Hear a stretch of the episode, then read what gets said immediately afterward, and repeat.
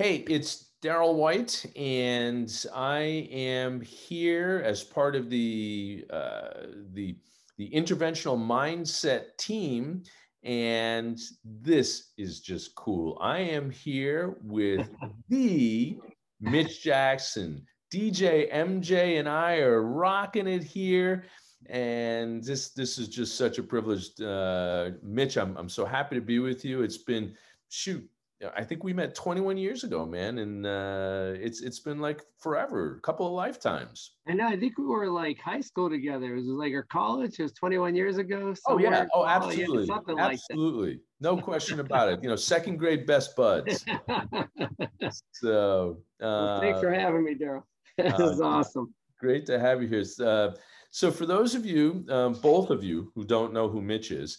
Um, Mitch has been a long term kind of thought leader in all things anterior segment. And like uh, myself, Mitch was one of the very, very first laser refractive surgeons all the way back in the early 90s when all of the excimer lasers were first being approved.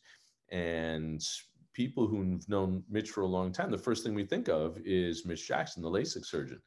Thousands and thousands and thousands of cases later, and everybody forgot, well, you know, hey, the guy does cataract surgery too. And over the years, we've been able to tap into your expertise. And what I what I thought we'd talk about today, since um, Priya and I are heading up the ocular surface part of the interventional mindset, we were curious about how you were prepping your patients for cataract surgery and how you were using the available pharmaceuticals that we have around the time of the surgery and postoperatively. So um, let's let's just kick it off. Tell me a little bit about uh, you know what your journey has been from to. What did you do back in the day? Why did you change? Where are you now? And and why? And if you get out of control i'll interrupt you you know i'm, I'm good at that. So i got some of my dj gig uh, invites from maybe about 40 of my 50 shows. About nine of them are back here from the old house of blues days. I, I kind of missed that because you know covid kind of derailed all the fun. We miss being there no. there's some great memories good memories. But it's a great, the journey's been great, you know, just like Darrell. Um, 31 years in the biz. I'm starting my 29th year in private practice, you know, refractive cataract surgery. And the early days, it was not so good drops. no. And a lot of generic stuff and a lot of stuff that just beat up my surgery results, as we all know. And I've always been a big branded guy. If I use drops, brands for me because I, I like the the studies are there's studies on them. They're the preservatives are more gentle, the moisturizers, whatever it is, there's less damage to my outcomes in my surgeries. And I do 40% premium cataract surgery, whether it's laser refractive cataract surgery, premium IOLs, and we all know the players out there. But I don't want my outcomes being ruined from a generic substitute. So I'm actually 100% branded. It is very rare a patient makes it by me with a generic substitute. I make them bring their drops. We use a boutique pharmacy in Chicago that helps us get all the approvals. So that helps. And I know they get their drops. So it's half the problem is do they get drops? But there's some other things that have come along. There's a lot of options now. We don't have to do all drops. But when I do drops, uh, they're always branded. Um, so that's the first thing. So I've come from the world of not so good drops that were branded and always substituted in generic to really good drops that are branded and not substituted now. And so the outcomes are better that way. And remember the early drops you had to use four times a day, every two hours, three times a day. Now it's like once a day or twice a day. So compliance is always better when you get the same effectiveness at once or twice a day with less side effects from them. And so compliance improves and less toxicity and all the good stuff that comes out of it. Did you ever do um, and I this this always really surprised me when you know really really bright people colleagues would would have a, something like this you know, Mrs. Smith, I want you to take this one four times a day. This one's three times a day. This one's two times a day. Um, and that was their standard protocol, or the, the protocol would change week to week. And what I remember was how many phone calls that generated in the office. And we don't get them, of course. Uh, but eventually it word filters to us through the office. Oh, yeah. you know, you know Dr. Jackson, you know, I can't do my job. I, you know, Mrs. Smith wants to know is the gray one three times a day or is the pink right. one that's three times a day? So um, they changed the color cast and put them on the wrong bottle, and then now they're using the wrong one four times a day. and now, like, I've been using the gray one once a day, and it's really the pink one once a day, and the gray one's now four times a day. So there's yeah. that issue. I call it the cap switching. Yep. Then you, yeah, but I mean, realistically now, I'm at a surgery center. I don't own my own surgery center. Uh, luckily, pray to God, we'll have a new building next year, and I'll be doing IOR and have my own capability to do all my cases in house or most of them. And I'll have a little more control. I'll be able to do intracameral antibiotics. I can't do intracameral antibiotics unless there's an FDA approved formulation where I'm at. Really? Yeah, they None. will not let me do that, because there's, there's no FDA approved. So I can only do FDA approved items at my surgery center. So Omidria from Omeros, I can do Dextenza from Ocular Therapeutix, I can do DEXYCU from I, I, uh, EyePoint Pharmaceuticals. So I can do those three, but I can't do intracameral antibiotics. So I t- I'll tell you what I would do if I could do intracameral antibiotics. But I'll tell you what I do now, and then I'll tell you what I will do in the future with what we have now. And then new stuff's coming anyway. That may change. So, so let's, do, let's start. Yeah. Let's start with the yeah. standard. Uh, patient comes in. Mrs. Smith comes in. Doesn't want to have. Uh, doesn't want to upgrade. Doesn't want to toric. Doesn't want a presbyopia correcting IOL. Um, is not interested in the light adjustable lens. All of which are things that you offer. Um, you there's nothing in in the United States that anybody could possibly have from a cataract surgery that they can't get from from from MJ. So, but you've got Mrs. Smith, she comes in and, you know, I don't mind wearing glasses. I've worn glasses since I was 11. Um, just, I, I want to have a basic IOL. What's your um, pre-op, intra-op, post-op regimen for her with whatever your standard issue um, monofocal IOL is? So, I mean, they they'll get drops. So they're going to get an antibiotic drop, all branded, an antibiotic drop twice a day, a non-steroidal once a day, and a steroid twice a day. Because I'm using branded stuff, so it's a little more efficacious. I don't have to worry about the generic lack of efficacy and other side effects. So there, it's not too bad. I like to start my drops three days pre-op.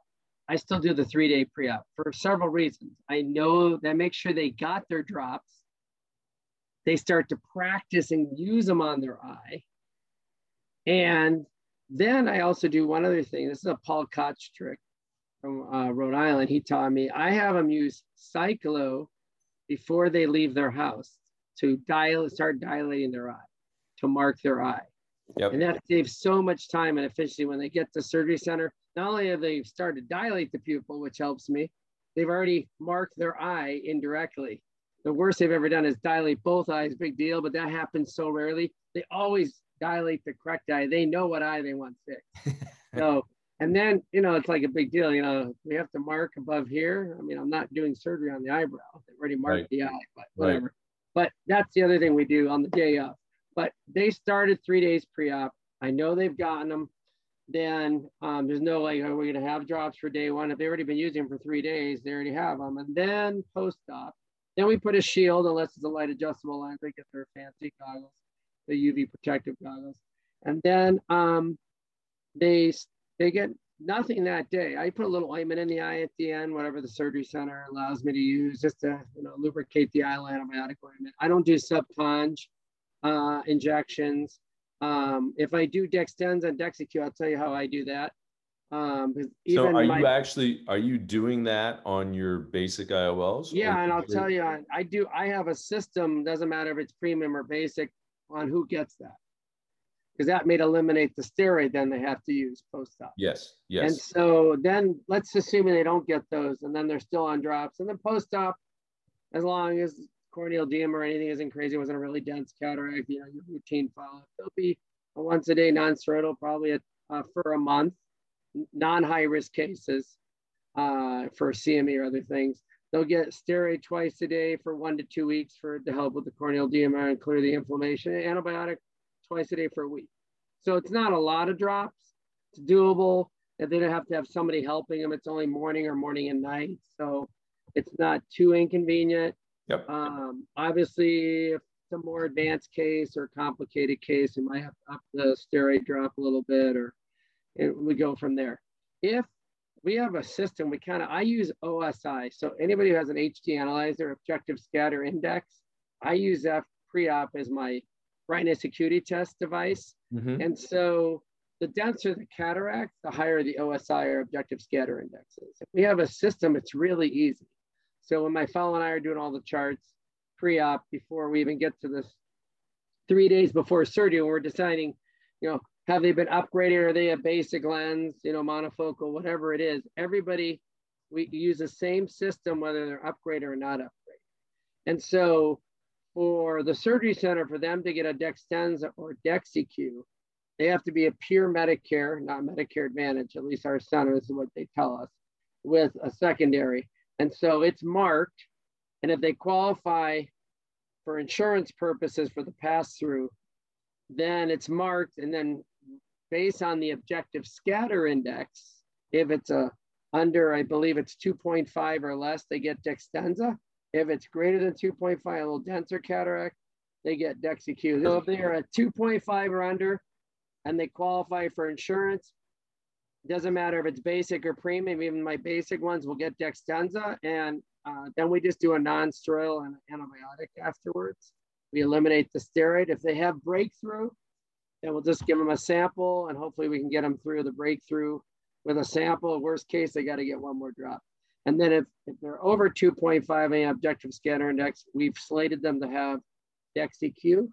The DEXYCUs, in my experience, really haven't had a lot of breakthrough because that's inside the eye but occasionally you might have some breakthrough inflammation where they have to go on a steroid. But then again, they're only on a non-steroidal and an antibiotic. I use Omidria, and a lot of people say, if you use Omidria, do you really need the non-steroidal plus-up? I still use it because I don't know if, if it really will last out a month or so. I know some of the publications have showed the benefit of that. I still, I like to have the non-steroidal once a day for a month. If they're a high risk case, then I want it maybe longer. Denise Visco and, and Keith Walters have, have published some. Have done that stuff. Yeah. Some pretty pretty impressive stuff looking at Omidria instead of using a topical NSAID. Right. Um, and there's also some pretty provocative stuff out there right now about. Uh, I think in the Orange Journal just this month, there was an article from um, from Europe that was showing that if we're thinking about CME, the uh, the use of an NSAID alone is sufficient. There was no difference between the NSAID and the NSAID steroid combination when we're looking at the incidence of CME and CME defined as I think it was an increase in central macular thickness of 25 microns. So pretty low bar. Yeah. Um, I don't so, know if we're going to need steroids. I still use, I like the steroids for the corneal edema part. I think Bill Trattler always says, we still need steroids for corneal edema. And like, we all do good surgery and there isn't a lot of corneal edema, but you still want people to see pretty quick, especially if they have an upgraded lens. Mm-hmm. You want to just get things cleared as fast as possible, especially if you're operating a week apart between eyes, like I do for most of mine. Yep. So I like him in that story the first week to get him cleared as fast as possible. Now, do you do anything differently with folks who are upgrading, people who are choosing to have your refractive package. And I know that the light adjustable lens is relatively new for you. So let's just set that aside. And let's, uh, because they're really, um, you know, there, I don't know, there, maybe there are 200 of you in the United States right now. There just aren't, just aren't that many guys doing the light adjustable lens. It's a movement. No, I'm kidding. well, yeah, you're once again cutting edge, man. But so if we're thinking about a toric IOL, presbyopia correcting IOL, right. depth of focus IOL, and you know we all know the the different the different brands and the, right. the different ones out there. But you've got a patient who's decided that uh, he or she would like to have more spectacle independence at some distance, maybe it's all distances, and they're uh, paying an additional amount of money for something which isn't covered by any insurances, are you making any adjustments in your pharmaceutical approach in those patients? Or are you just, for purposes of consistency, doing exactly the same thing with everybody based on what you just said? So I'd say 90% of them, if their insurance allows it, I try and get the Dextenza in as I feel that really helps the ocular surface of these patients. I don't think it's so much the intraocular benefit as much as the extraocular benefit mm-hmm. on the ocular surface. I think it really helps in those patients. The other thing is, so if they qualify, I always do that if I can. Um, I also, when you say pharmaceutical, I do anything to optimize ocular surface, not just pre-op, but post-op too. Have to continue it. These people, I tell them all, my OD see most of them, and they they're really good. She's really good at making sure they understand the impact on the ocular surface on the outcome of these technologies. Yep. So they're very well educated ahead of time.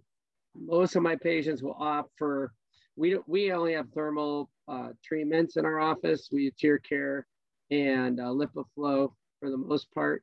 And so we try and get them, uh, if with a light adjustable lens right now, our cost includes one of those treatments for that technology. Interesting. Um, so we don't we we don't do it for all of them yet. We're looking at that, um, but you know the the the it's changing out there on the reimbursement side, so that might all yeah. change. We'll let so, that go. We'll, we'll, we'll let, let, that, that go. go. So, we'll let that go. The, but the big thing is we are offering it right now for light adjustable, but we still look, uh, even if we have to do it, a patient will pay extra for that, or we'll get them on a appropriate pharmaceutical agent or whatever it is, we're going to get the ocular surface as optimized either pre-op and or post-op and maintain it post-op. So that's the additional pharma approach we do with those patients. We're pretty aggressive with that. And we're very aggressive with that, actually. If we find any evidence of any dryness uh, preoperatively on both the uh, monofocal IOLs, but especially the upgraded IOLs, we know that we're going to make patients more dry after the surgery. Um, right. And I think we, um, I, you know, we have to give big ups again to, to, to Bill Trattler. Bill was the first one to show the big effect of treating the dryness on your preoperative evaluations. And then Bill and, and Eric Donnenfeld had a couple of papers which were equally influential looking at how badly things can go off the rails postoperatively. So we actually are, are super aggressive with the immunomodulators. If you yeah. have a quick tear breakup time, if you've got some punctate keratopathy, if you've got some conjunctival abnormal tear osmolarity, right? Yep. All the yeah. yeah, we're gonna um, and we know. I mean, I know that even if I do a picture perfect surgery, that uh, you know, even one that that Uday Devgan would put on cataract coach, you know, that's you know the pinnacle for cataract surgeons. Um, shout out to our to our guy Uday. Um, they I'm still going to make their eye drier. And so we're we're also very we're aggressive with that. But one difference between what what you're doing and, and what we're doing, and I'm interested that that this is the case, still don't use steroids. Um, we we still don't use steroids on a routine basis. We use steroids if we've got someone who's got a bitter dry eye, and I feel like I'm really going to upset the apple cart after the surgery. Um, we have the luxury in both of the surgery centers where I operate, where I can use intracameral antibiotics, and I use moxifloxacin unless there's a an anaphylactic uh, allergy to it, and then and then we use cefuroxime. But uh, the we we've been doing very very nicely with just using the topical NSAID. I love Omidria. I I, I think Omidria is absolutely yeah. We use it 100% of cases, so I'm a big fan. In one of my surgery centers, I use it on 100% of cases. Yeah. Um, in the other surgery center, I'm not allowed to use it. So not unlike it's crazy, isn't that crazy? madness. And so you know there are, there are a couple of things that happen in the one where I can't use it. Number one, I use uh, many more pupillary dilators. I use you know many more rings. Right. Um, and you know I also walk out of the that uh, I, I, walk out of that operating room after a morning of surgery and I look like I, I just did like the world's worst CrossFit workout. I'm just, you know, I'm dragging my tongues down on the ground. I, um, it's a lot more walk, work.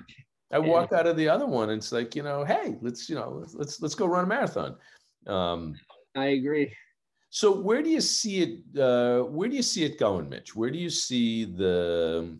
Um, so I'm going to give you a, a, crystal ball, but I'm also going to make you King MJ uh, for for a okay. moment.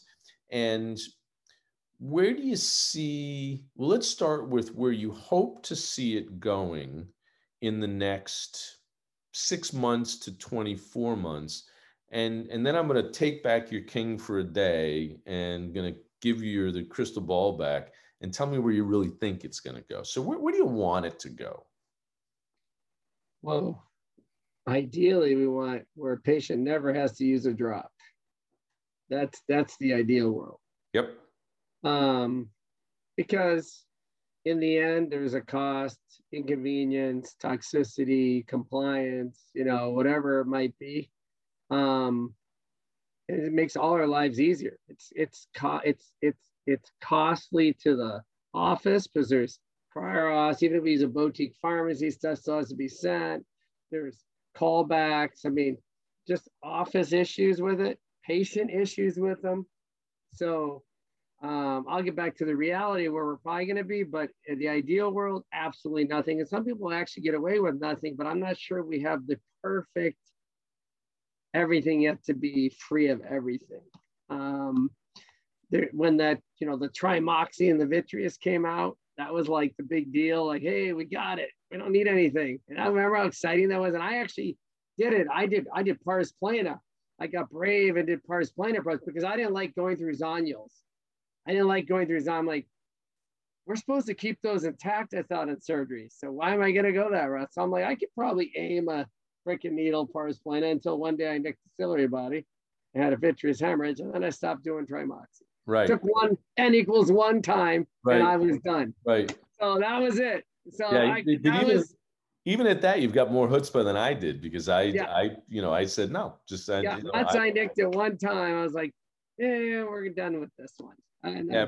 when I said Francis, Francis Mah had a. I wish that I was as good as some of the other people with remembering the, the real you know, like uh, in such and such a journal at such and such a time in such and such a year. But anyway, um, Francis Mah had a, a, a, uh, a study where he looked at combined phacotrabeculectomy with intracameral antibiotic and steroid and compared that with postoperative drops and there was no difference in the inflammation and you know it doesn't matter how good a surgeon you are a, a phacotrabeculectomy is going to be more traumatic than than uh, routine. Oh yeah. If that was going to, if that was good enough, but yeah, I, I agree with. You. I think if we could get to a no drops, where, yeah, if we no get drops. to that place, and and you know, I think now um, with the Aravind study that came out, two million cases that showed uh, an order of magnitude less with intracameral antibiotic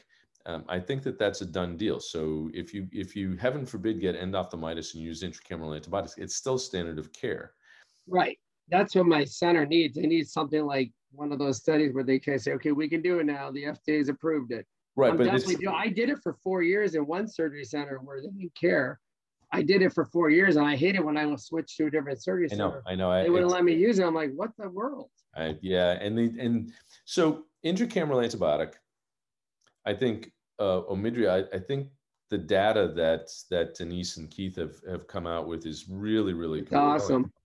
And and and then the only time that I would use drops, if if I really if we could do that, was I would use drops the way you're using them on the ocular surface.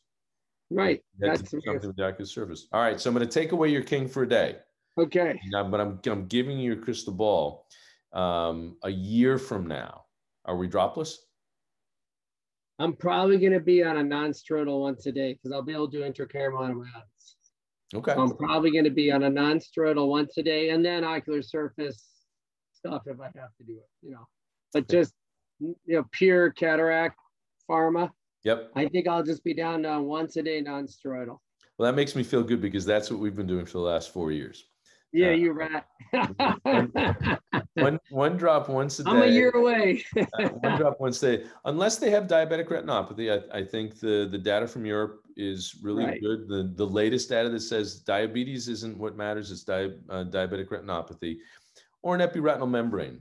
Um, right. I'm, Some other high risk issues. Yeah. I'm so, so impressed by how fickle those epiretinal membranes can be.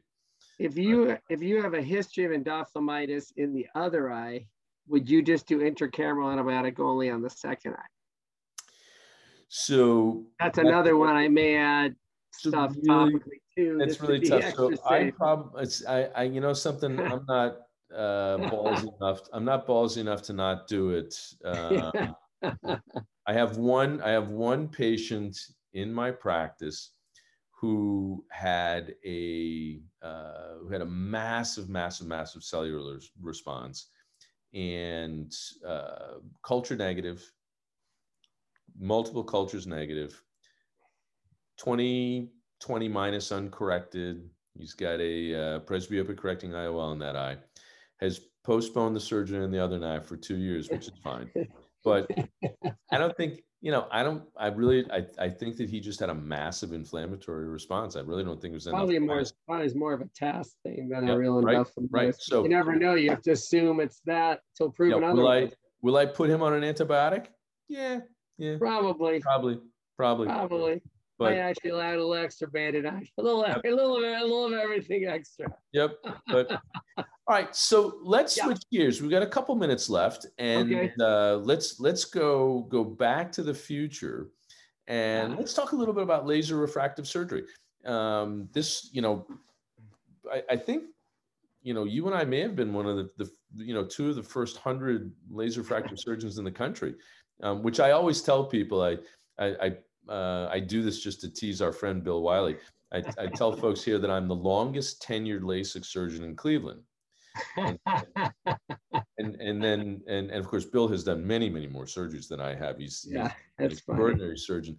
Uh, but then I, after a pause, I go, which basically means that I neither retired nor died. So, uh, but we've seen we've seen a huge nice. evolution, and just for the sake of of uh, those of our our listeners or watchers who are out there who might still be doing laser refractive surgery of any type, what's your regimen now? What's what's your uh, pre-op and post-op regimen for your patients who are having LASIK or PRK, or um, you know, if you're going to do Smile for Smile?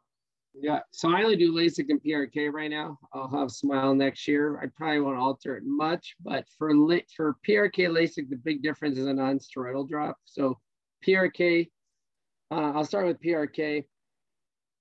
I've done like the cycle of things. I've done the gabapentin, Neurontin, that whole process. I just, you know what I do? And I even did the dilute anesthetic drops for like seven years in there.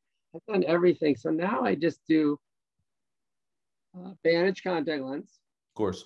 Um, you know, the one of your choice. I have my favorite um, until they epithelialize. And I do antibiotic drop twice a day till the epithelialize. I'll do a steroid drop twice a day until the epithelialize. I do a non-steroidal drop until the epithelialize. When the lens comes out, um, I keep on aggressive lubrication. I keep on a, a, a steroid drop branded for about three weeks. I do mitomycin on all my PRK case, cases, and I actually do immune modulators. I do something with cyclosporin in it. I'm a big cyclosporin fan post PRK to reduce post-op pace. Um, and uh, and I do that out three to six months, and I feel it helps with the dryness and everything else on the recovery. So that's what I do on PRK. With LASIK, I don't use a non-steroidal. I do an antibiotic and a steroid after flap is down, obviously not under the flap. Um, because some of these DuraSite and gel things, as you know from the ASCRS alerts, right? You, can't do that. No. Sure flap is down. No. And, and, and uh, obviously, and we have to go Right. And on top of the contact lens too, not under the yeah, contact. On top of the contact on lens. top of everything. Yeah, right. on top of contact right. lens after PRK. It's, like, it's oh, not yeah, a cal, it's not a calzone. It's pizza. It's pizza. You got it. And right. so with the LASIK, so I do antibiotic and steroid just for a week, and they're on aggressive lubrication, and I use cyclosporin for three months to six months post-op with the dry eye recovery. And that's what I do. you know, I'll put a punctal plug or whatever I have to do for either of them if I feel they need that as well. Um, I used to do it routinely in the early days with mechanical microkeratome. Everybody got a, dis- a dissolvable punctal plug at the time of the procedure because those are a little little harsher recovery than the uh, all laser approach we do now. But now I do it kind of a la carte. I, I, I think we're very similar. The one thing that I that I'm doing that's a little bit different is I've stayed with the traditional longer tapering dose with the steroid with PRK, and I found that I'm I'm I'm getting a more predictable result with that. And it may just be that I built that into my nomogram. I think right. It's your nomogram, probably yeah, right. You've got you've got built into your nomogram the fact that you're going to be taking them off steroid more quickly. And Plus, so, I use a cyclosporin, so I have that all. Well, we use cyclosporin. PRK, oh, you oh, do I do the okay, same thing. Right, I use right. with PRK. I'm using immunomodulator modulator in every single patient, yeah. and frankly, um, if I have a patient who's got dryness to the point where I would put them on an immunomodulator, I'm not doing LASIK anymore. I'm doing a surface procedure on them. I yeah. have found over the years that the impact of the dryness is um, of shorter duration and lower severity. severity. Yeah, I agree. Surface procedure rather than a flap creation procedure. And I don't think it matters what laser you're using to make flap. And mm. I don't mm. think it matters if you even a, a mechanical keratome. Um, yeah. I think Dick Duffey, who was again one of the pioneers, I think Dick is still using, or he was at least a few years ago, still using mechanical keratome. And Dick's flap, I've seen Dick's flaps. I've seen his, seen his surgeries. I mean, they're still they're, they're magnificent. They're just absolutely right. beautiful. But you're still making a flap. And I think yeah. the impact of the dryness there is greater than if you're doing a surface procedure. Yeah, I agree 100%.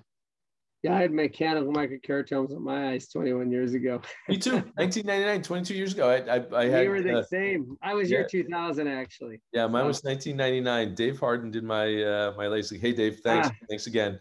John uh, Talamo did mine. Thanks, John.